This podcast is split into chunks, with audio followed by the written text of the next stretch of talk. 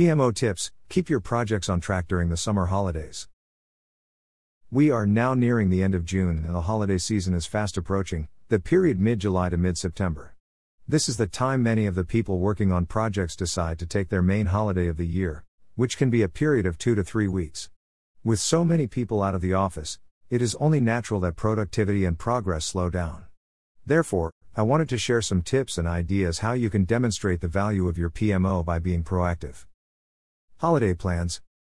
Before putting contingency plans in place, it is good to understand if there is a problem. Make sure that each project has put together a holiday planner showing the dates when project resources are out of the office. In fact, it is good practice to prepare a holiday planner at the start of the project and then keep it up to date. In the UK, it is normal for people to take two weeks holiday.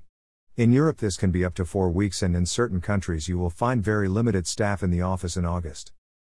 Having a clear understanding of the holiday dates will act as an important input to assess impact on the deliverables and plan. Key deliverables and milestones. Ask the project manager to review all the key deliverables and activities over the period July to September. Make sure they consider the resources who will be on holiday and, then evaluate how this may impact deliverables and what this will do to the overall project timeline and benefit realization profile. Dependencies. In a similar way to deliverables, Ask the project manager to identify where key dependencies need to be delivered during the period.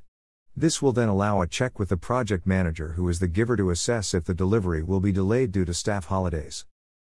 This is where a proactive PMO can add real value as they should have a good overview of all the key milestones and dependencies, allowing them to quickly identify potential hotspots.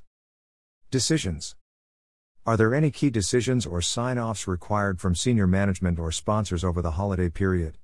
If so, will they be in the office and able to attend the appropriate steering committee, etc.? Again, show your value to the project managers by building a holiday schedule of senior management and sponsors.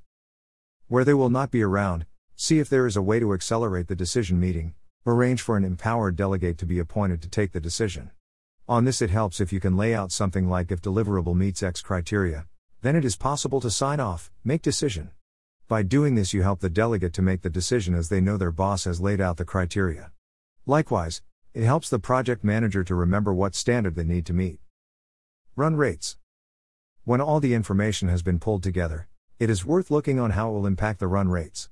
In many cases, project planning does not take into account holidays. This is normally okay when there is only one or two people out. However, when there are lots of people, this will reduce the run rate. It will reflect very well on the PMO if they can identify that not so much budget is needed in a given year, providing senior management to redeploy the surplus funds on other projects. Conclusion Using some or all of these tips will demonstrate that you are a forward looking, proactive PMO that delivers real value. If you look at all of these tips, none are rocket science, just good practical, common sense. Unfortunately, this type of thought process gets lost when people are focusing on near term deliverables. This leads to my overarching tip. As a PMO manager, always think ahead to try and identify what will cause problems in the future. Doing this gives you the best chance to take action and avoid issues.